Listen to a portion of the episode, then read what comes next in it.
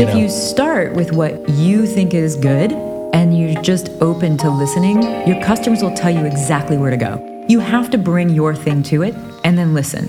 Welcome to the Entrepreneurs Studio Podcast, your go to resource to help you run and grow a better business. I'm your host, Chris Allen, and today we are talking with American ice cream maker and entrepreneur, Jeni Britton. Jeni Britton is the founder of Jeni's Splendid Ice Creams, an award winning artisanal ice cream company headquartered in Columbus, Ohio. In today's episode, Jeni shares her incredible journey of leaving art school to create an ice cream empire devoted to making the finest ice creams the world has ever known. In this episode, you'll be inspired by Jeni's passion for art, her unrelenting spirit, and the insatiable appetite for innovation that continues to bring people together and inspire business minds around the globe. From her tenacity to take creative risks to the grit and determination to navigate her business through a time of crisis, Jeni's insights will propel you forward in your own entrepreneurial pursuits. I want to say welcome to Jeni Britton. Thank you for coming to the Entrepreneur Studio all the way out here in the middle of Oklahoma City. Thank you for having me. I love Oklahoma City and I'm so happy to be here. Yeah, we're really we're really happy to have you here. I think like we were talking about earlier, it has been amazing seeing how your story really embodies the story of what every small business entrepreneur hopes to achieve, right? And so I, I just want to I want to unpack some of that and make sure that everybody hears hears your story. But like it's the thing for me is this was the connection I was trying to make. I was like, how do you go from being in college to just saying I'm going to go make ice cream to winning a James Beard Award? you know, and like since 90, 1996, you've sold what 9.3 million pints of ice cream, and it's like, how did that happen, and where did that come from? Oh my God, that's right. You guys are mathletes here. So uh, that's Yeah. a great number. Oh, yeah. Wow, you guys figured that. Okay. You know. I mean, I would just say the, the short answer to that question is vision, effort, and time.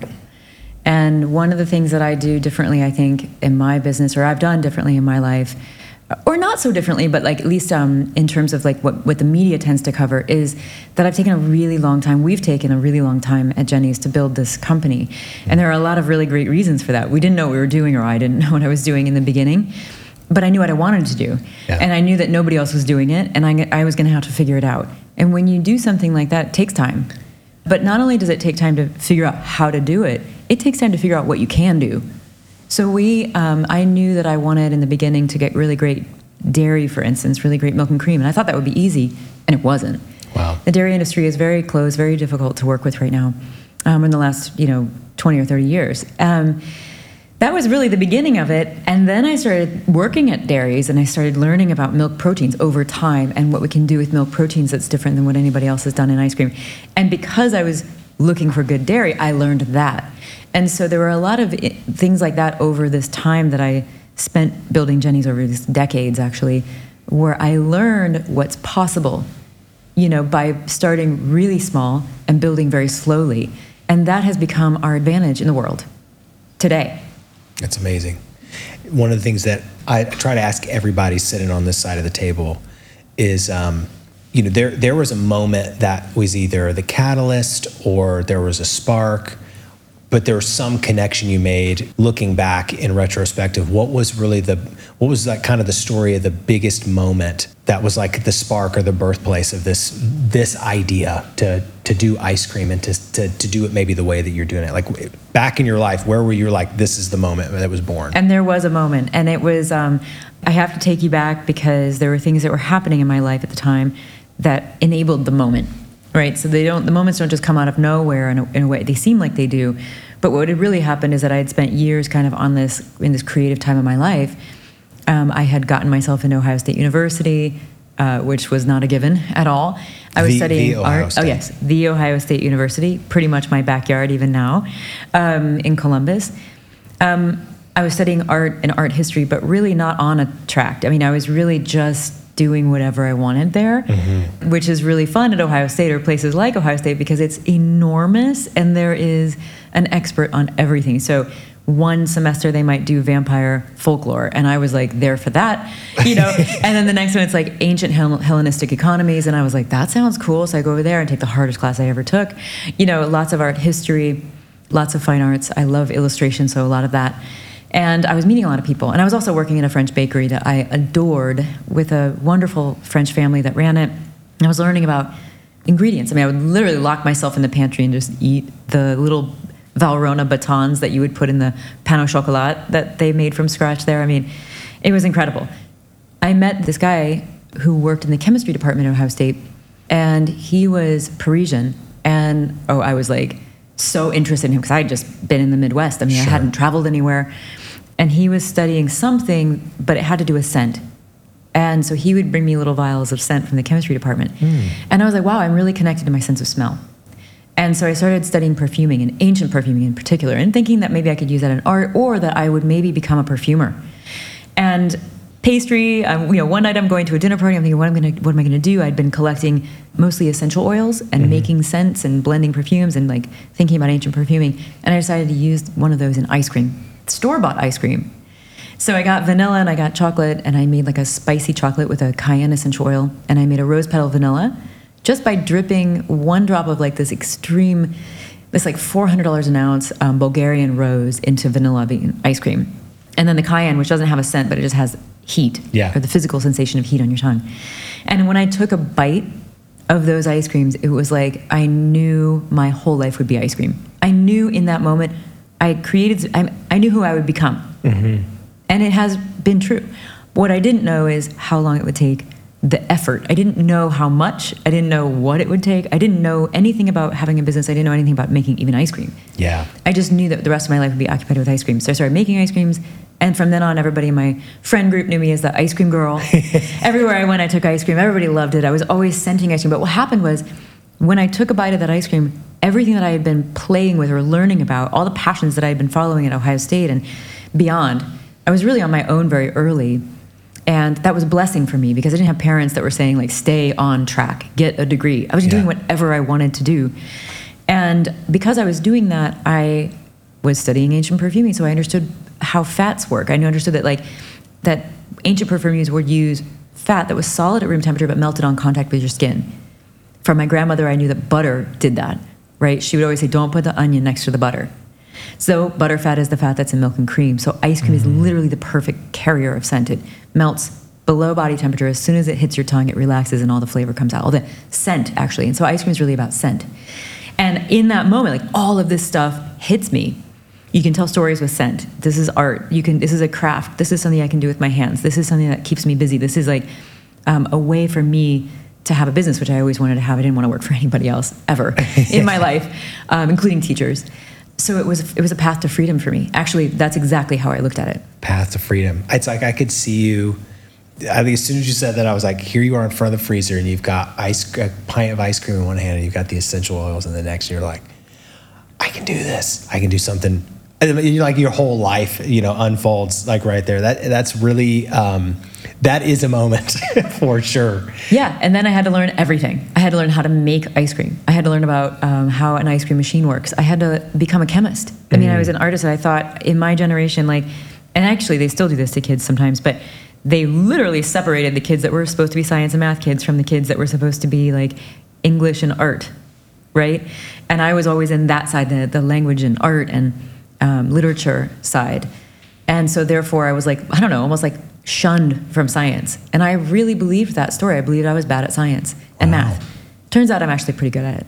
you know I, that is really interesting the, the the sense that you have of not being good at something because of what somebody told you and you end up being really good at it right that that is something that i think a lot of a lot And you of know young, young adults is. go through Yes, and we and I'm like always there because ice cream is such a fun, safe place to talk about this creativity and science, and that scientists are creative and artists are scientists, you know, and that we're all mathletes. Like we all understand math in our atoms. yes Like we understand pattern to our absolute DNA. Like, yeah i can't um, do algebra but i can do a p&l Yeah, well, you know what?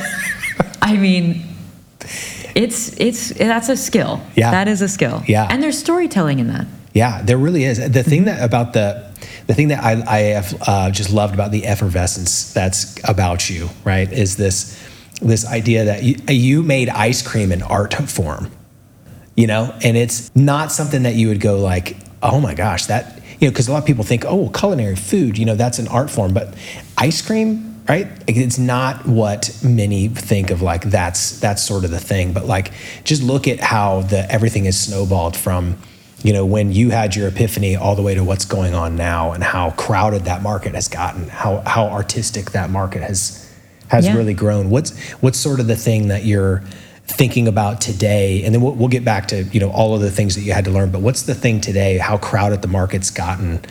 You know, in ice cream, in the grocery store aisle. You know what I mean? What's what's the thing that as you stand back and look? What's sort of the thing that you're like, huh? This is where we came, and it's. Do you imagine where it's going to go next? I mean, I would just say that, um, you know, when you're growing a company as I was in the middle of Ohio, as a woman who didn't know much about business, and, you know, the competition that you see, you know, as soon as we start getting press, we start getting copycats and competitors. And that's actually a really, really hard thing for a founder to go through. It's just really hard, you know. And yet at the same time, you also know that it cannot become a trend unless you have, unless you've created this movement, which means there's got to be a lot of people Yeah. doing it, not just even in America, but around the world, which has actually happened. Um, and so it's a, it's on one hand, it's like the coolest thing ever. I mean, I'm um, talking with women in South Africa who got my book and started ice cream. Um, Cairo Creamery in Egypt. I happened to run into them at a library in uh, L.A.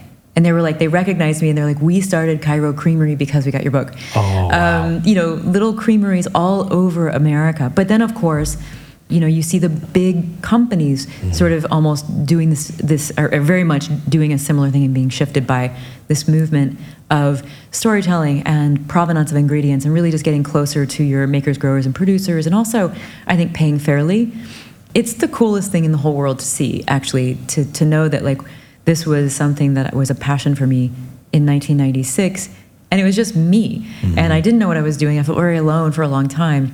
And now it's it's this big movement in ice cream not just in america but everywhere i go. I mean i was in berlin all summer and there's just all these ice cream makers who are in this model. It's incredible. When you decided, like, not only this is going to be sort of my art form, and you had the sort of wave of this is what my life is going to be like, when did you decide it's going to be a business? immediately because when I was growing up, my grandparents had a business and it was like cleaning offices after work, right? So just like this small, it was called Medina Maintenance. That was their the county they lived in. And after my grandfather got home from working at the newspaper, he would set type all day. You know, like wooden type, Oh, which is an, an, I mean, it's hard to believe that that Yeah, even yeah. happened in my lifetime when I was a kid. But then he would come home and they would we would eat dinner and he, and I was always at my grandparents' house. And we would get in his little truck and we would go clean office buildings. And they were so proud of this business. And my grandmother always said if you can't find a job, make one. So I always felt very entrepreneurial. And I think that kids when you see that and it doesn't matter what it is, if it's your grandmother cleaning office buildings or you know your dad is um, you know some tech guy or whatever like it doesn't matter what it is you see that as a path to freedom you see that as your you know this idea that you can create an idea of value to people create something of value to other people and build a life around it for yourself and other people. And it's a very simple very powerful concept that kids get immediately. I think that you know somebody like I've, I've heard that like you know once your basic needs are met as a human being you know food and love and safety and shelter water the next thing you you do is you make things better. You make art you know? And i always think I mean, i'm not sure if this is true but i'm pretty sure because i feel like i'm pretty intuitive the next thing might be to trade those things. You know like hey you're really you did that and i have this and maybe i can make your thing better and you can make my thing better by trading. And that's just like so innate to humans. And so this idea of entrepreneurship to me was innate and it was, i'm sure it came from my grandmother. But um, i think that it's something that we need to teach every kid by the time they're eight because once you get it it's a lens you see the whole world through that lens There's a great book called The Kidpreneur that I read. I have four boys, and we all have read that book together, uh, just helping them understand entrepreneurship, how math is important, how to create an idea, what's important about the idea, how to make it come to life. I think it's really important. If, if there isn't ready available, like you had, osmosis observation of entrepreneurship, there are resources out there that Oh, yeah. that can help you, you know, talk to kids about entrepreneurship because that resourcefulness is a really big part of life. It, you don't have to be just an individual, like like an entrepreneur or a small business owner, to have that resourcefulness that an entrepreneur has. Right? Absolutely. And you know, I think sometimes about when I started Jeni's, like I have lots of friends who are entrepreneurs and I and I see like a lot of the like sort of business world and everybody's really proud of their businesses and what they do. But I mean, I also see a lot of people like I don't know, it's almost like they go into business and probably because parents want this of the kids too, but they almost go into business for the accolades. Like I was so brilliant that I did. I played the game of business. I like it's chess, and I Wow. won. I'm a business winner, right? And they go into business for that. That was not on my mind when I started Jeni's. I didn't know anything about that world. I started Jeni's because I thought if I can make this ice cream and if I love it so much, maybe somebody else will love it. And if I can make them happy, if I can make one person happy, I can make two people happy. And if I can make a few hundred people happy, I can make a living. And if I can do that, like, so it was really always about creating something of value to somebody else. Mm. And then if they want to give me their money for this, then I can live off of that. And then I can have another, make another job and another job, and we can grow. And so that I feel like that is also missing from our discussion of entrepreneurship with kids, because really all you have to do is make something that first maybe solves a problem for you, because if it does, it will probably solve something for somebody else, and then you can start tweaking it right alongside your customers. Yeah. Just listen to feedback. Yeah. Just listen to feedback is a really short phrase, Yeah. but it's probably the most trans, uh, most transformational thing that can happen is if you just start listening to feedback. Yeah. And, and, and listening means I'm going to do something about what I heard. Yes, because you know when I started, I was an artist. I mean, I was or I was a wannabe artist. I mean, I was um, coming from the art perspective, and now I my other grandmother was an artist. Okay. And so my other grandmother, Enid, would never have taken money for her art, be, or you know, she would have taken money for her art that she made, but not a commission, right? She's not going to make art because you want her to make something. Like she's a true artist, right? She's going to make whatever she wants, and if you want to give her money, that's great. Otherwise, she doesn't care, right? So she also doesn't want to make the same thing twice, right? So she's moving on, right? Which was um, which was uh, absolutely amazing. But she would teach us how to make like a basket or whatever. I tell the story sometimes. Like we would go to the ditch and, you know, literally pick the grasses and dye them in the sun and then, or dry them in the sun, then dye them colors and make baskets out of them. Every one of Enid's baskets were different. I always wanted mine to be the exact same. Mm-hmm. But I would go to Betty's house, my other grandmother, the entrepreneur grandmother, and she would be like, let's make 20 of these and sell them in the neighborhood. You know? And when Betty and I would do it with my sister, they would my goal was to make the, the last one exactly the same as the first one but when i started scream ice cream which was my first ice cream shop after i literally walked out of an art class i was still thinking like an artist so i was still thinking that the, the whole concept was that i would do something new each day and that that was what you came for Yeah. it took me a really long time to realize that's not what people want Yeah, that's not the repeat business uh, model every time. There are a few people Yeah. that like that, but those are the the real early adopters or the innovators. But you if know. you start with what you think is good and you're just open to listening, your customers will tell you exactly where to go. Yeah. You have to bring your thing to it and then listen. So it's really it is an act of co-creation in that way. Well, you mentioned Scream, and you mentioned, I think it was the next thing on your continuum was how to trade it. And I read this somewhere that it was like at the farmer's market, you were surviving by making trades. Here's some ice cream, give me some food.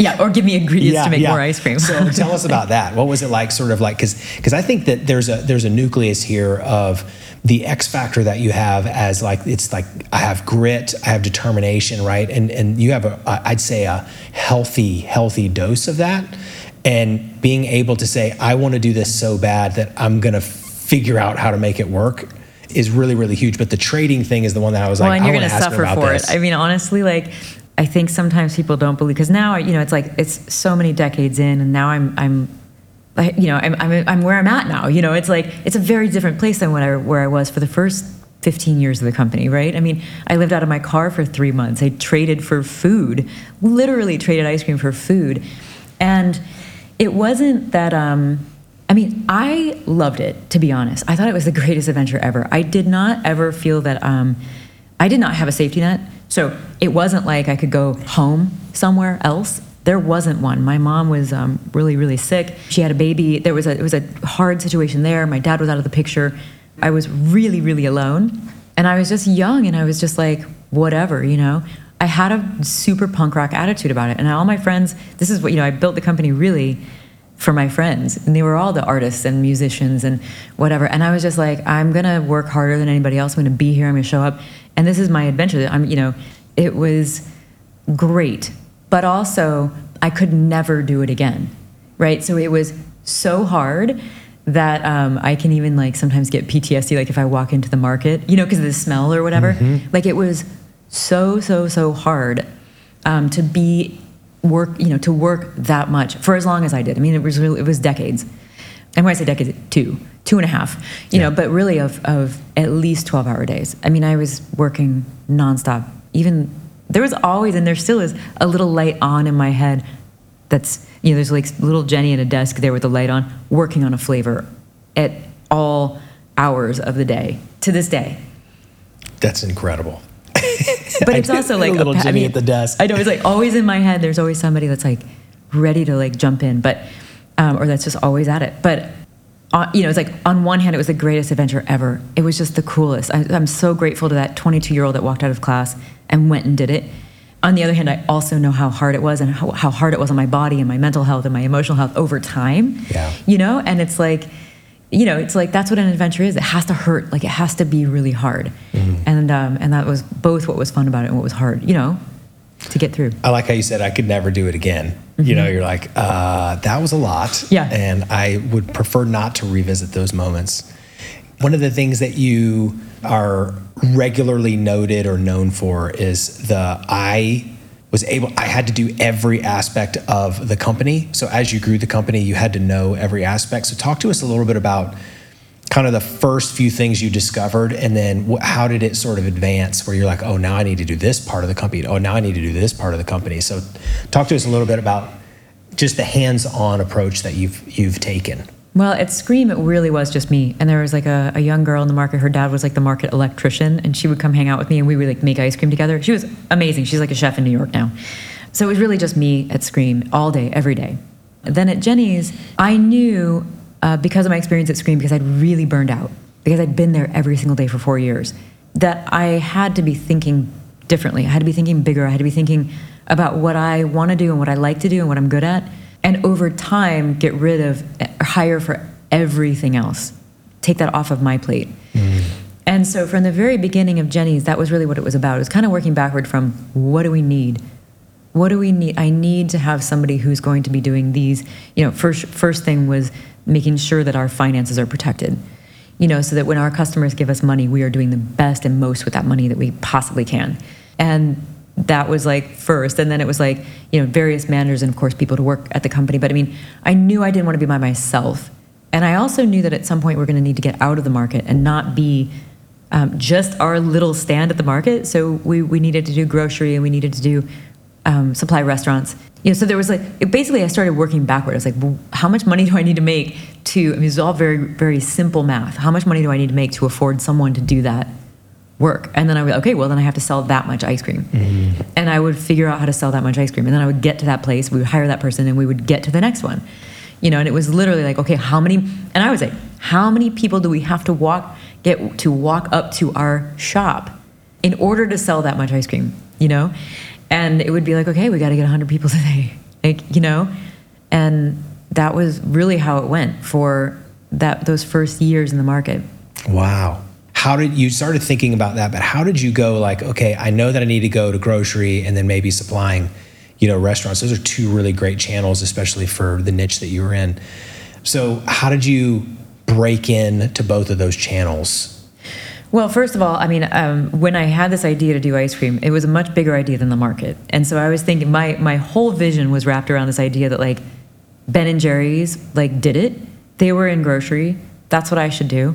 We can do it differently. We'll be, a, you know, we have a different target and and make different ice creams. But if they can do it, I can do it. I mean, I just I had seen them, like I knew that they were smart, but like not that smart, like just like me. You It's know what I mean? science. Yeah, I mean, I was like, if they can do it, I can do it. So we're going to do it differently than them, but you know, but similar. So I knew that we would be in grocery restaurants. I didn't really know, but chefs started coming to me, which was really cool, and that was awesome to help us spread the word.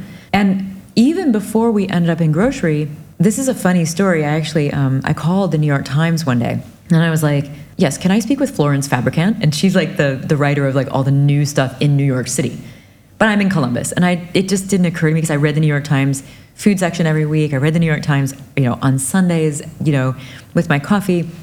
It was my newspaper, and I was like, hey, I, she answered, and I was like, hey, I just wanted to let you know that we're doing this really cool ice cream in Ohio, and I kind of told her about it, and she's like, well, can I get it in New York? And I was like, no. Well, why don't you call me when I can?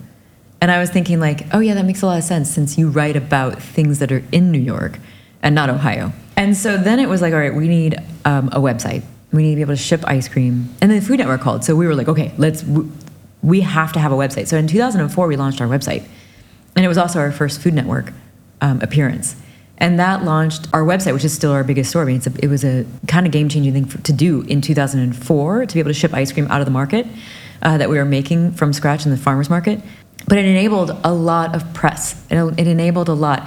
And the funny thing is that Food Network show, we had a party, we all showed up, like a local restaurant like shut down and just showed the Food Network, and everybody in the whole community came out.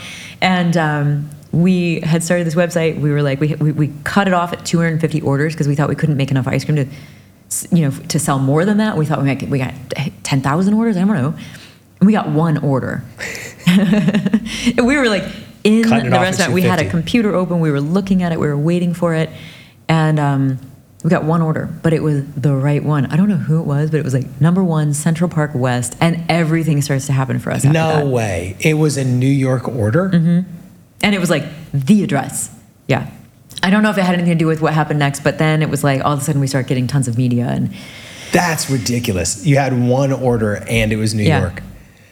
Wow. Mm-hmm. All right. So what what was it like? You know, the the moment that you're you, you probably had a moment of disappointment. Was it days, weeks, or months after the snowball really started, where you had the one order? Like, how, what when did it sort of like?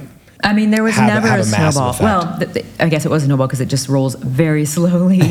um, you know, it was, um, we, we thought to us it was a lot. Every holiday was a big season. You know, maybe we would do 200 boxes of ice creams that we made and then packed and then, and then figured out how to, you know, ship. And that was huge for us at the time. You know, so for me now, when I drive up to our kitchen or the distribution center and I see like the entire truck waiting just to be filled by our team, they drive, they pull a truck up and leave it there for us to fill every day. And I think like to go from thinking that like 50 orders, a, you know, in the holiday season and peak season is like a day might be like massive and amazing, and we were so happy about that. To now seeing what it is is pretty cool. That is. But it was, you know, yeah, I mean, it was just very, very slow over a very long period of time. Well, you you know learned a lot playing a lot of the roles when you were small, and then you start to hit you know a moment of build out that's got a and you've got a scale and you've decided on some channels. But I, I think it's really important for you to talk about how you design teams and how important the team is to success, especially when you're looking to scale a business. Well, I always like to be the entrepreneur that kind of represents the scrappy kind of American start small and build entrepreneurs who didn't go to business school. So I would say that I make a distinction between the word company and the word business. So I love the idea of building a company, a company of human beings. And it just so happens that when I started Jeni's, the Lord of the Rings movies was like just starting to hit. And I've always been a huge Tolkien fan. So I, when I saw those movies, it was like, this is exactly what we're doing. I mean, we're building a fellowship, a fellowship, a company of people. Each of us is going to have a totally different, awesome talent. Um, and together, superpower, and then together we're going to create something greater than the sum of our parts. We're going to get the ring to Mordor. We're going to have a vision, a vision quest, and we're going to we're going to do it. We're going to do it with these. You know, we're going to be united by our values, and that's going to be what the company is. And sometimes I feel like you know it's as simple as that. You know, it doesn't have to be complicated. Entrepreneurship is really not complicated when you think about it in that way. Mm-hmm. Yeah. And, you know, you've had to do some, I'd say, mission driven things. Like you talk about a lot of the mission driven work that you do. What is the taking the ring to Mordor? What I would say is that while I think the the sort of principles of entrepreneurship are not complicated, what's the hardest thing about building a company is staying true to your vision and keeping everybody kind of going in the same direction and mm-hmm. united by the same values. Because when you build a fellowship, everybody wants something or everybody has like a pet project or everybody has like a thing. And someone does have to kind of decide what gets done and what doesn't and how and what is important for this mission and that is what is actually the hardest thing about entrepreneurship is and building a company and being a founder and being any kind of leader is keeping everybody going in the same direction and saying you know no when you have to have to say no, even though maybe they're great ideas, they're just not for right now. You know, and so I feel like that was um, that was the work, and actually some of the failures of those early decades is like so easy to be like, yeah, you know, that's that's a great idea, and then all of a sudden like, you know, you're kind of bloated as a company doing so many things that aren't really helping move this fellowship toward Mordor, you know. And so for us, you know, that was really in a way like you know that those were those early years of like learning about that but you don't realize it when you're doing it that it's happening. Yeah. you know it's only afterward. Well, you know, I, I kind of think of uh, two things, like framework wise on how you're you're building a company, and you talked about uh, values, and then you talked about how to decide. And I always think of the framework of your values is how you screen people, right, and who should be a part of the team and what seat they should have, and then you know your focus is how you decide opportunities. And if you can as a a leader entrepreneur leadership team really distill and crystallize your actual values that you're going to hire and fire by and then the, your core focus of how you're going to say yes or no to opportunities the decision's sort of pre-made. Yeah it's exactly right. And that's why mission should be your marching orders. Your mission should answer a lot of questions for people in your company. It's an important thing to have. It doesn't have to be complicated it doesn't have to be on your website it doesn't have to be a part of marketing at all but it should be something that answers questions for people so that they can keep going in that same direction and you Yeah. have to be very clear about that. I agree. Um, you hire people for values. In fact, people will find you because they know your values. The people that are attracted to your company, especially a company like Jeni's, where we're very clear about our values, that's why people want to work for us. yeah And then that becomes our superhero skill is that we get some of the best talent because people want to work in a place where their values are aligned. And that makes them very passionate about the work they do. you know something that um, you got to have some pretty distinct values to make the move that you did when you had the listeria scare Yeah. to ha- tell us tell us about that where you're like oh shit you know well, that's this where your values thing. really, really help. I Yeah. mean, we were very clear about who we believed we were. You know, a company that, that cared deeply about our customers, our team, our community. We're a community-led company. We, you know, we, we, we care about quality. We care about safety very, very much. Um, and, and we believed all of that. But we had never really been tested. And I think it's interesting that when you get tested, that is when you prove really first and foremost to yourself who you actually are. And so when um, when we got the the call in in 2015, April 2015, that there was a pint of ours that tested positive for listeria in Lincoln, Nebraska, it was not obviously a call that we wanted to get. I mean, it was devastating. But the first thing that any of us thought about was our customers because that was what we. Was the only thing we ever thought about every day already was our customers, what we live to do and what we exist for. No one on our team thought about finance. You know, it was the furthest from our mind. And, uh, and I think that's true of this day, to this day. And so what we we're able to do is very quickly move into a plan. And that's actually really hard when you have a recall like this or when you have this kind of crisis. Because if we had thought about, you know, finance first, it would have dragged out because we would have tried to find you know whatever lot numbers and whatever whatever you mean there are ways that you can drag this out legally and that just doesn't that doesn't occur to our team and we um, we figured out a plan that we thought would really you know we knew the, the best thing for us to do is get the ice cream off the market so we could make sure that nobody gets sick. We didn't know if somebody would be sick already and that was terrifying. It turns out nobody was and that's great and we prevented an outbreak by recalling everything as quickly as we were able to do. But that was you know that's where your values when your values you know when you get tested and you hold them without even questioning them. Mm. Because now i look back and i'm like god i was amazing every single person on that team. We all got there very quickly and no one questioned it you know because it was just part of who we are deeply and then you can say that's really your values Yeah, I mean, and you know, there are times you can operate outside of your values, and it really does something to you, your culture, and things like that. You, it, I think it's really a lot about leaders to say we're going to live in our values, and that is the decision. We're going to we're going to stay there. We're going to live in them, so we don't have there's there's degradation on reputation issue reputational issues like what you were just saying. Oh man, we we could have had a a real crisis on our hands reputationally but you were able to say because of our value system and because of the way we're going to operate not only was everybody safe but we were able to do something really meaningful to, to demonstrate to our company that we're going to stand behind what we believe. And then the recovery, because there is a financial impact, because there's a decision to do something and pull stuff off. And then you're like, we're, we still are a company that does need to fund things and still te- need to provide jobs. So talk to us about like how the values are maybe reemerged and, and some specifics about how you faced recovery in the well, same you know, way and that's you, the hard part.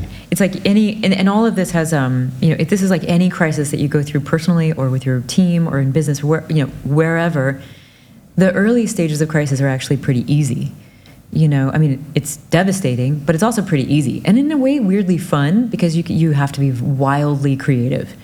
But it's as you get into it when you realize what has actually happened that it, um, you know, when you when you can really start to process it. The earliest you don't have time. You're in survival mode. You don't have time to process anything really. And so this is where it sort of, you know, our recovery took a really long time because, you know, we, we were an ice cream company. We're going into summer, and we um, just recalled all of our product that we had spent the entire winter and even like the summer before. The farmers were growing ingredients for us, so those are all gone now. We have no ingredients. We have no ice cream, and it's the warm weather is coming. We also have no money because we'd just gotten through a long winter, and so this was where we kind of wake up and we're like, wow, how are we going to do this? And I'll tell you what happens when you get to this place personally, because I've been there too, and as a company, is that the rules are different. And, the, and, it's, and it's kind of this weird freeing place uh, when you're actually at the bottom and you have to like fight your way back from nothing. So um, we had an amazing family in the community that came out to help us financially.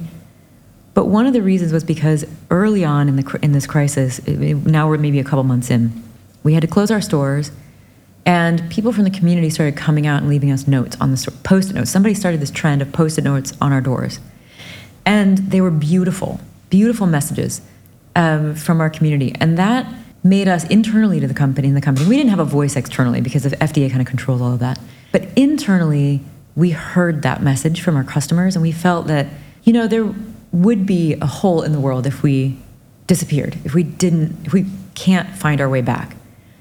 And it made us fight harder than we ever probably could have otherwise.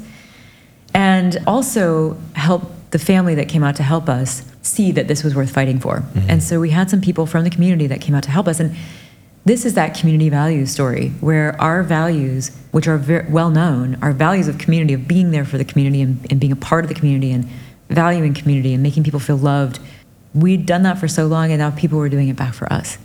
And it was really incredible to see that. If we hadn't been that company, we would not exist today. There's no, there's no way we would have been able to come back from that. It's powerful. That's an investment that you made in the community, and it's like, what's in the secret sauce there? You Yeah, know what I mean? because- Because think think about it. You're you're selling ice cream, right? And you had enough. I don't know what some X factor to get the community. Because you talk about being being community led and that it's a, a core part of your values, but like. What's the secret sauce there? What was the thing that, that was sort of the woven into the fabric of a bunch of people locally putting notes on your door. How did that happen? What do you think the secret sauce really was for your company? I think that this can be true of any company, and I don't think we were doing it intentionally, except that, you know, we were just being us. And I think in that we were doing it intentionally. And that is simply, I think people felt seen and still do and heard when they're in our presence, in our space, in our world. Mm-hmm. I think that, especially with ice cream, people see themselves in their flavor and they identify with it very strongly. And I worked the counter for 10 years, like I, and I made the ice creams and served them. And I just know that people, when they're at our counter, they're there to get to know someone else better and to reveal a little bit about themselves. And they do that starting with flavor, the flavor that they come to, that they're choosing at the counter. And I think that we make people feel seen and cared for and heard and, and a sense of belonging in a way that they didn't feel it in other places. And that is really true of the best companies. I actually don't love the word brand. I mean, the way that I use the word brand is, is company. And so what your values are, what you stand for, and how you make people feel. And I think it's the way the best companies or the best brands do that. And it mm-hmm. is so much more than, you know, your graphic design or the product you put out. It is just how you talk to your customers, whether it's on, I mean, I still write the sides of the pints often. It's how we talk to customers over the counter, it's how we train our team. And in probably the most important thing to this is that just to, to continue talking about this, this, you know, sort of values in the company, when the people in the company behind the scenes where customers never see, when those people, those leaders, those workers, anywhere in the company, and we all abide by our values, we all show up every day, we create this sense of pride. And so that is the most important thing we do. That trickles over the counter. People who work on our counter hand that to our customers. They represent what they see in the company, not what we tell them. So they represent what they've seen when they visited Columbus and they visited the market and they visited our headquarters and they saw how people talk in the company. And then they go back to their stores and they are so proud that they want to tell the customers about it. Do you know what I mean? Yeah. And that is the brand. I mean, that is what it is. But is that the thing fueling? Like, think about it. That ice cream's pretty transactional, right? In most cases, this one is less so transactional. But you're selling in grocery stores too. How do you take that experience and deliver it in a grocery store? art. I mean, that's what we do. Um, so on our little team, we make our own art and design, and even if it's not perfect, it has character, has soul. Every one of those pines is designed by Patrick and me, and photo- uh, photographed by by Erica, and then Beth and I write the pint copy. We also that team and a couple other people created the flavor, R and D the flavor, you know, got it through. Sometimes we aren't sure if people are going to like it, but we love it and we put it through anyway. And um, even to this day, that's how it that's how it is. And so we communicate through our pint, through the glass door in the grocery store to people. And when you look at our pints, they are not just communicating that we're a cool company, that we have great graphic design, because there's other companies that have that too. We're communicating that we see you and we have something here for you. Mm-hmm. Right? So I always say that I want our glass, like the door in the grocery store with our, you know, couple of shelves to look like a box of donuts. When you open it up, you know there is something there for you. They're all different, but you know something is there for you. Mm-hmm. So even in a grocery store, I think um, our goal uh, is to make people feel seen. And is there sort of an ideal way that, like, let's say the first introduction to a, a new customer is in that grocery aisle? What are some of the things that you've seen happen where they have been able to receive that, they they get it somehow, and then they connect with you in other ways, and or go visit a store? Well, I mean, I know that when we open, we, we know that when we open stores in a city, grocery sales go up, not down, which is sort of interesting too. Um, you know, we weren't sure how that was going to work. If we open, you know, if we have 10 stores in Nashville, like, like are people going to, where are they going to get the pints from? Actually, they go up in both places. So it's like awareness is great. But also, it happens with shipping. You know, people are shipping ice cream to their friends and then they see it in the store. I actually love being, uh, we're sold in a few Targets and I love to like go with my daughter. And of course, everywhere I go with my kids, we like, you know, face the ice creams and we like make sure they look good and whatever. But we love to just sit there and, or my kids make fun of me, but I like to just listen to people in the ice cream, whether they're buying our ice creams or not, but especially, of course, if they're buying ours. And just, just like see how they're interacting with ice cream and what they're getting and what they're, you know, what's exciting to them. And, and of course, especially if they're looking at our stuff. How awesome would that be if I was standing in the aisle and you're there uh, with your kids and all of a sudden Staring at you. staring be like, which one are you gonna get? Yeah. Which one are you gonna No, get? no, you no, should try this one.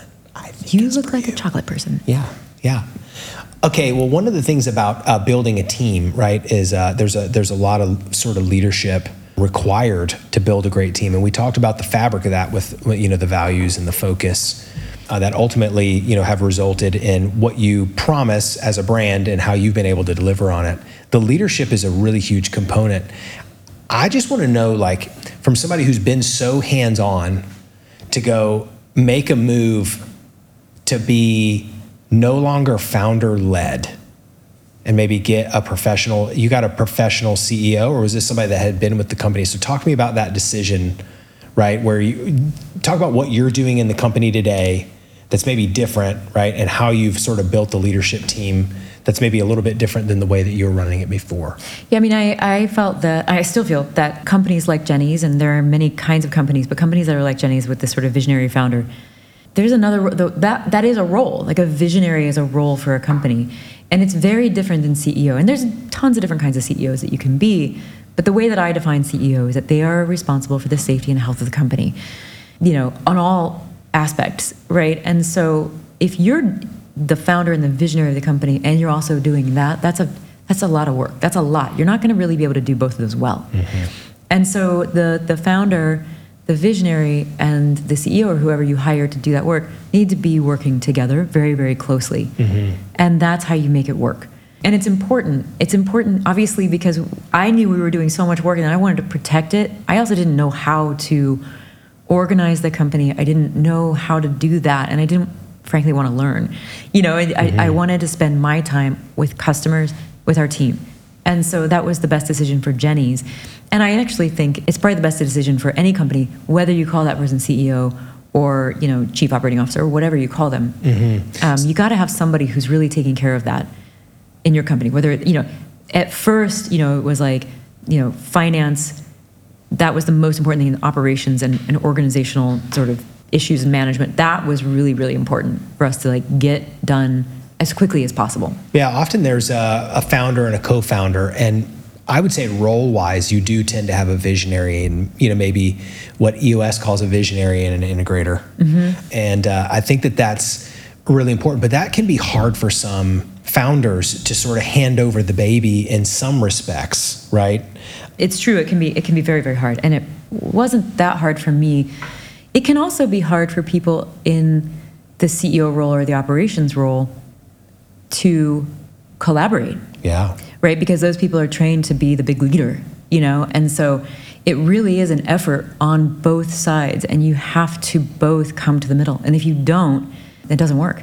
Well, tell us about a moment of friction where you're like, we had this particular thing, and this is how we solved it. Oh gosh, I mean, it was constant. Just mm-hmm. it, it's constant.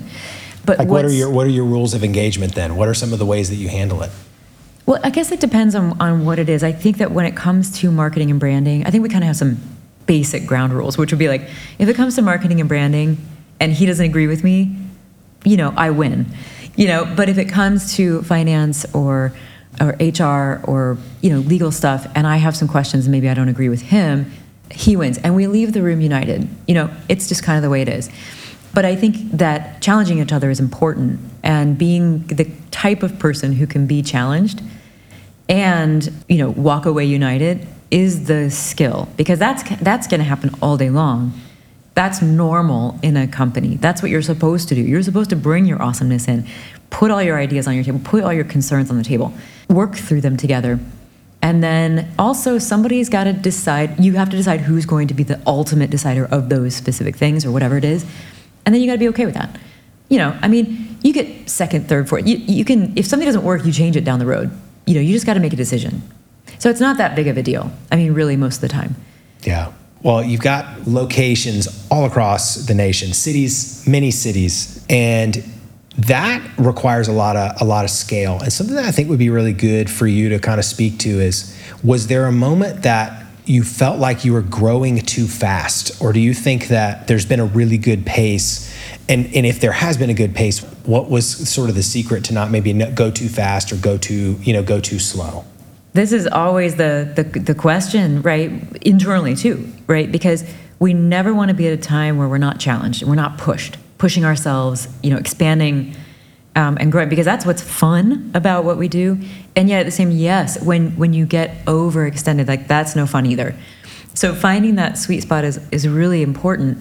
And in times when we've slowed down we've actually done a lot of work on the back end to support growth later.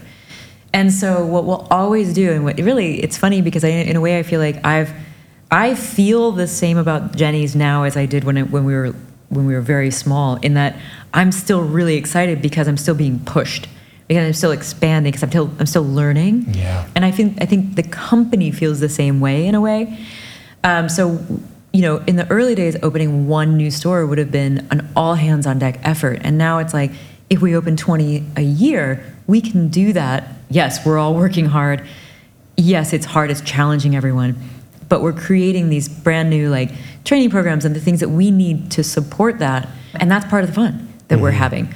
We're not opening 75 a year. You know what I mean? Like we're not on we are opening what we can open this year and have fun, challenge ourselves and serve customers, you know, ultimately, and mm. train people because one of the things that I love the most, and I think we all do at Jeni's, is working with the young people in our stores, or just the mm. people in our stores.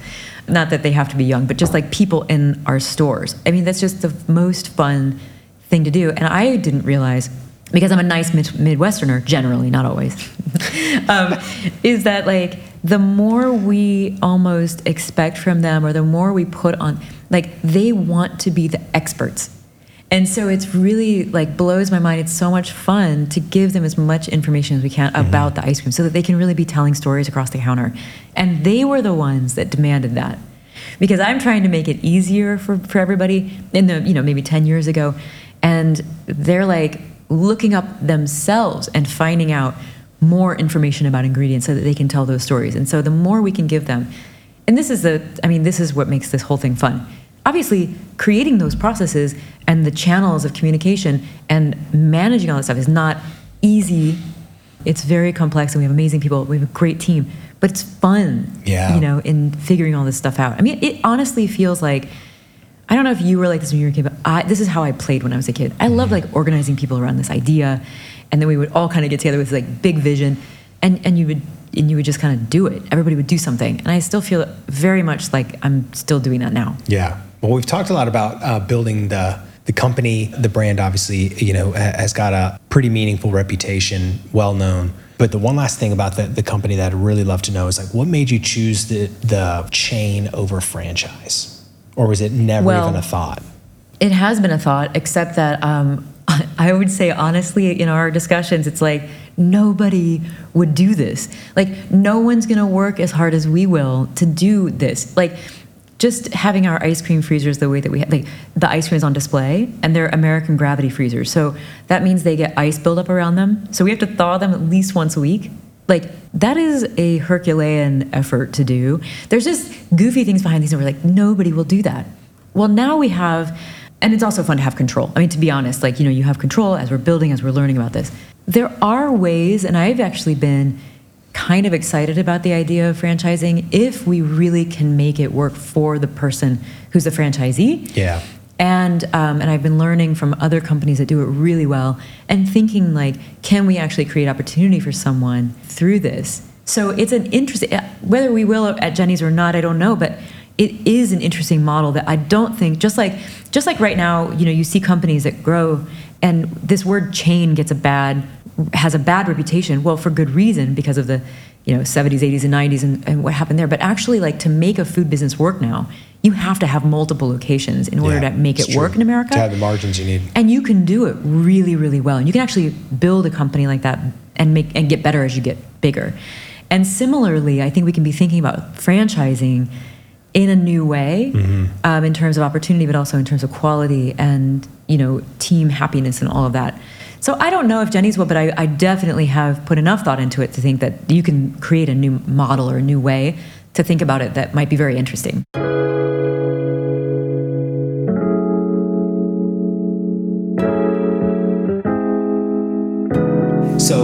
I want to know about the cookbooks and the James Beard Award.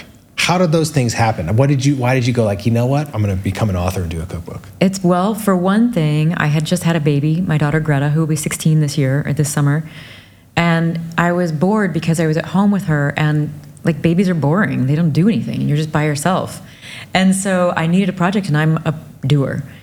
And so I was like, you know, what if this is, what if I write a book? What if I try to translate all the things that I had learned at the dairy and working in ice cream to a home machine and see if we can have, if we can make something, a better recipe for home machines so people can have the same fun that I'm having, you know? And I, um, the first thing I did was try to cheat. Actually, I called my friends at Ohio State University, the Ohio State University, in the dairy science department. I'd spent a lot of time over there, and I was like, okay, so Professor so and so, all right, here's the challenge: Can we make a better home ice cream machine, or um, not machine, but um, uh, recipe on the crappy home ice cream machines than what exists now, than the traditional sort of French custard recipe? And he was like, hmm, no, you can't. It's impossible. And I was like, oh, come on. Like, come on. There was no We're challenge accepted. cream. He was no. like, no. He was like, straight up, no. And um, so I was like, okay. So I put Greta on my back and went in my kitchen, and I had ice cream machines going all day long. And I was using the same science that I had, or you know, the same techniques that I had discovered in the dairy, which is like um, to to cook the milk and cream together, and then you sort of uh, denature the proteins, and they they almost act like egg yolks in the way that they they come together with water. Water's your enemy in ice cream, and it's a whole chemistry equation there. But I was like thinking like a molecule, right? So how do I tie up the water so that in this home machine and in a, the limitations of a home kitchen, we can get a scoopable American hard body ice cream that's like harder. You know, they can scoop pretty much right out of your freezer, but also that's that's stable enough that you can make different kinds of flavors and not have to worry about the recipe breaking. And um, over time, over a few months, you know, with Greta there with me, I made it. I figured it out, and I was really excited. And um, and I still gave Ohio State credit, though I will say, because um, I went back and I was like, well, then, okay, here's my thesis on milk proteins that I figured out at the dairy and also working at my stove. Will you please just tell me if this is true or not? Because they don't like to give you information without. They want you to work for it, which is actually Yeah. great, and I did. And he was like, yes, you are correct about your milk proteins. And so I was like, okay, cool. So that was in Food and Wine magazine. That was like a three page spread there, and then it led to the book.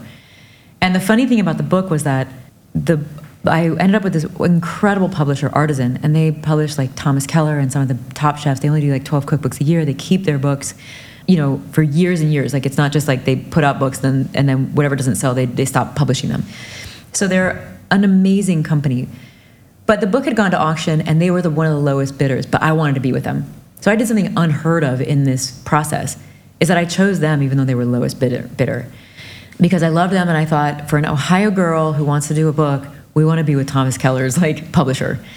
So um, they were like, "Oh my God, that's so cute. That's so sweet. That's so wonderful." And I think they were like, you know, whatever. You know, we got a good deal on this book. Go do whatever you want, honey.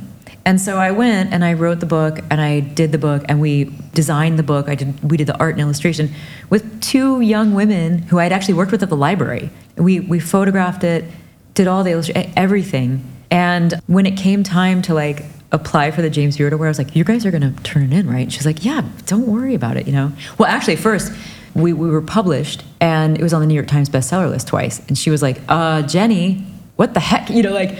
And I was like, "Well, you know, we wrote a book for people." you know, to make it easier for people to make ice cream. Of course, they want it. This isn't just an ego book. This was like actually worked. And then she kind of laughed when I was like, you know, you're not gonna like, you're gonna put it on the James Beard, you know, whatever nominee, or whatever. Yeah, you filled out form or whatever. And she was like, "Don't worry, we'll do it." You know, but kind of like, mm, Don't you know, don't get your hopes up. Well, then we were nominated. The book was nominated, and like the two other books in the category were these massive, gorgeous baking book and a massive, gorgeous chocolate book, like these like life books, you know, um, massive books. And then there was my little book, and um, and she was like, Jeni, you don't have to come. You're nominated, but you don't have to come. We'll be there. Don't worry. If you get it, we'll we'll accept it for you. And I was like, I will be there. Yeah, you're like hell no. Why would I not be there? Why do people talk down to Ohioans? right? I mean, anyone in the middle of the country, people just talk down to, and it's just so infuriating. They don't, they don't realize they're doing it. But so I was like, no, I'm coming. So I came, and, and they made room for me at the table, and we won. And like in a weird way, I kind of knew it. You know, I kind of knew it because it was such a book that was like such a, you know, it was like I think if you think in terms of gifts, like if you give service and art, those are gifts that you give to the world. And as gifts, they're not transactional, they come back to you. You know, when you really give something to the world, it comes back. You know, and if you really think about, you know, just taking all your ego out and just putting something beautiful out, whether it's ice cream or whatever it is, it just keeps going, you mm-hmm. know? And yeah, it was, it was a cool experience. That is a cool experience. I mean, it's it's a remarkable story, and you have also the the whole giving thing. You've spent a lot of time giving back, right? So I I think it'd be really good to know like how you think about ingredients, right, and why you do fair trade, you know, and what are some of the things you've done to sort of impact society, right? What just help help everybody see a little bit about how you're giving back. well, and really I also have like kind of a thought about it in the way that like I don't know, it's like it feels good to do that. So it it doesn't for me and for us at Jeni's and me as a human being, it doesn't feel good to be the person that lets everybody else do stuff. Like if I want to live in a community that I want it to be a certain way, I have to work for that.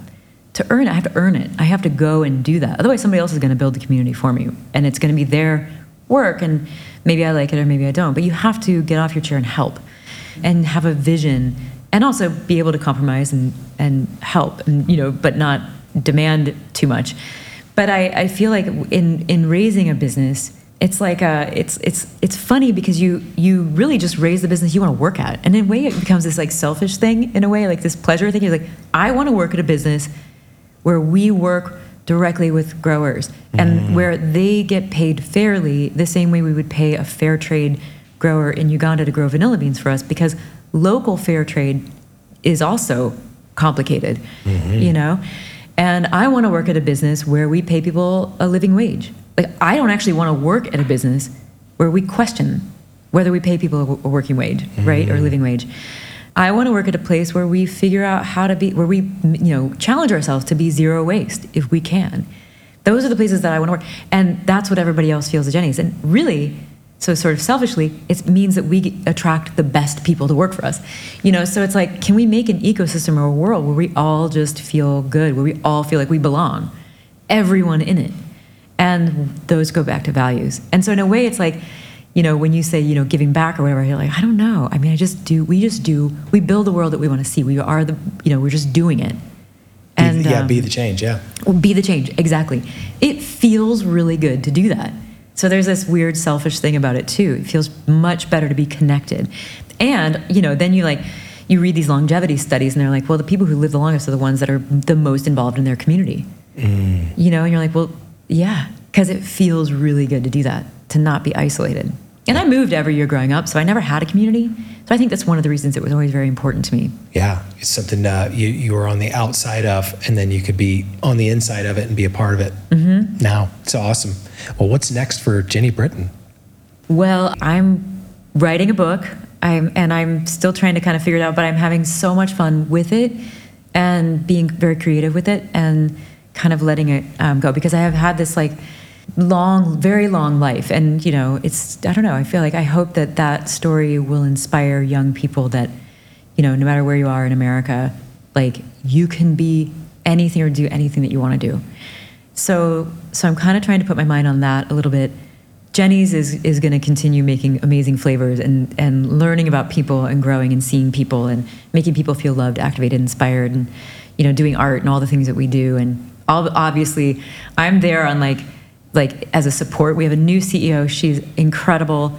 Our team is incredible. So I kind of just applaud them and like let them call me when they need me, you know? And I'm always like, do you guys need me today? They're like, can not, I? Not yet. Yes, exactly. They're like, Jeni, you know, because I can be a little bit disruptive. I totally admit that at this point. You know, Mm. um, I like change. I like tweaking things better. You know, um, I so like I um, so yeah. So I'm trying to figure out. Um, I will say that one one place that I work a lot in is in helping emerging entrepreneurs grow and Mm. and start and encouraging people. So I feel like that's a place where I will probably spend the rest of my life as a champion of um, small business, especially women and, and people of color, because I see that as um, as the way to really uh, build a country of equality Mm. over time.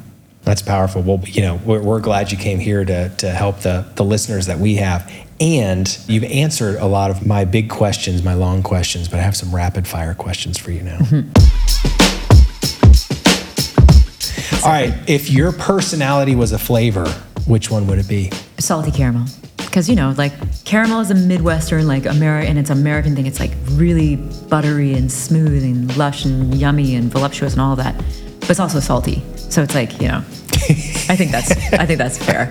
A little salty. There's a little salt in that. Well, speaking of salty, are you a, a morning person or a night owl? Both. Can you be both? Probably I'm more of a night owl, but I do go to bed very early. I'm a sleep farmer. I feel like I'm like I'm about sleep. I like sleep a lot. Okay. Cup or cone? Okay, definitely a cone. Mm-hmm. And that I make ice creams to be eaten off of a cone. A cone is like uh, pulls you into the moment. It makes you a little bit vulnerable, and it has this weird magic of extending time. So you can actually slow time when you're.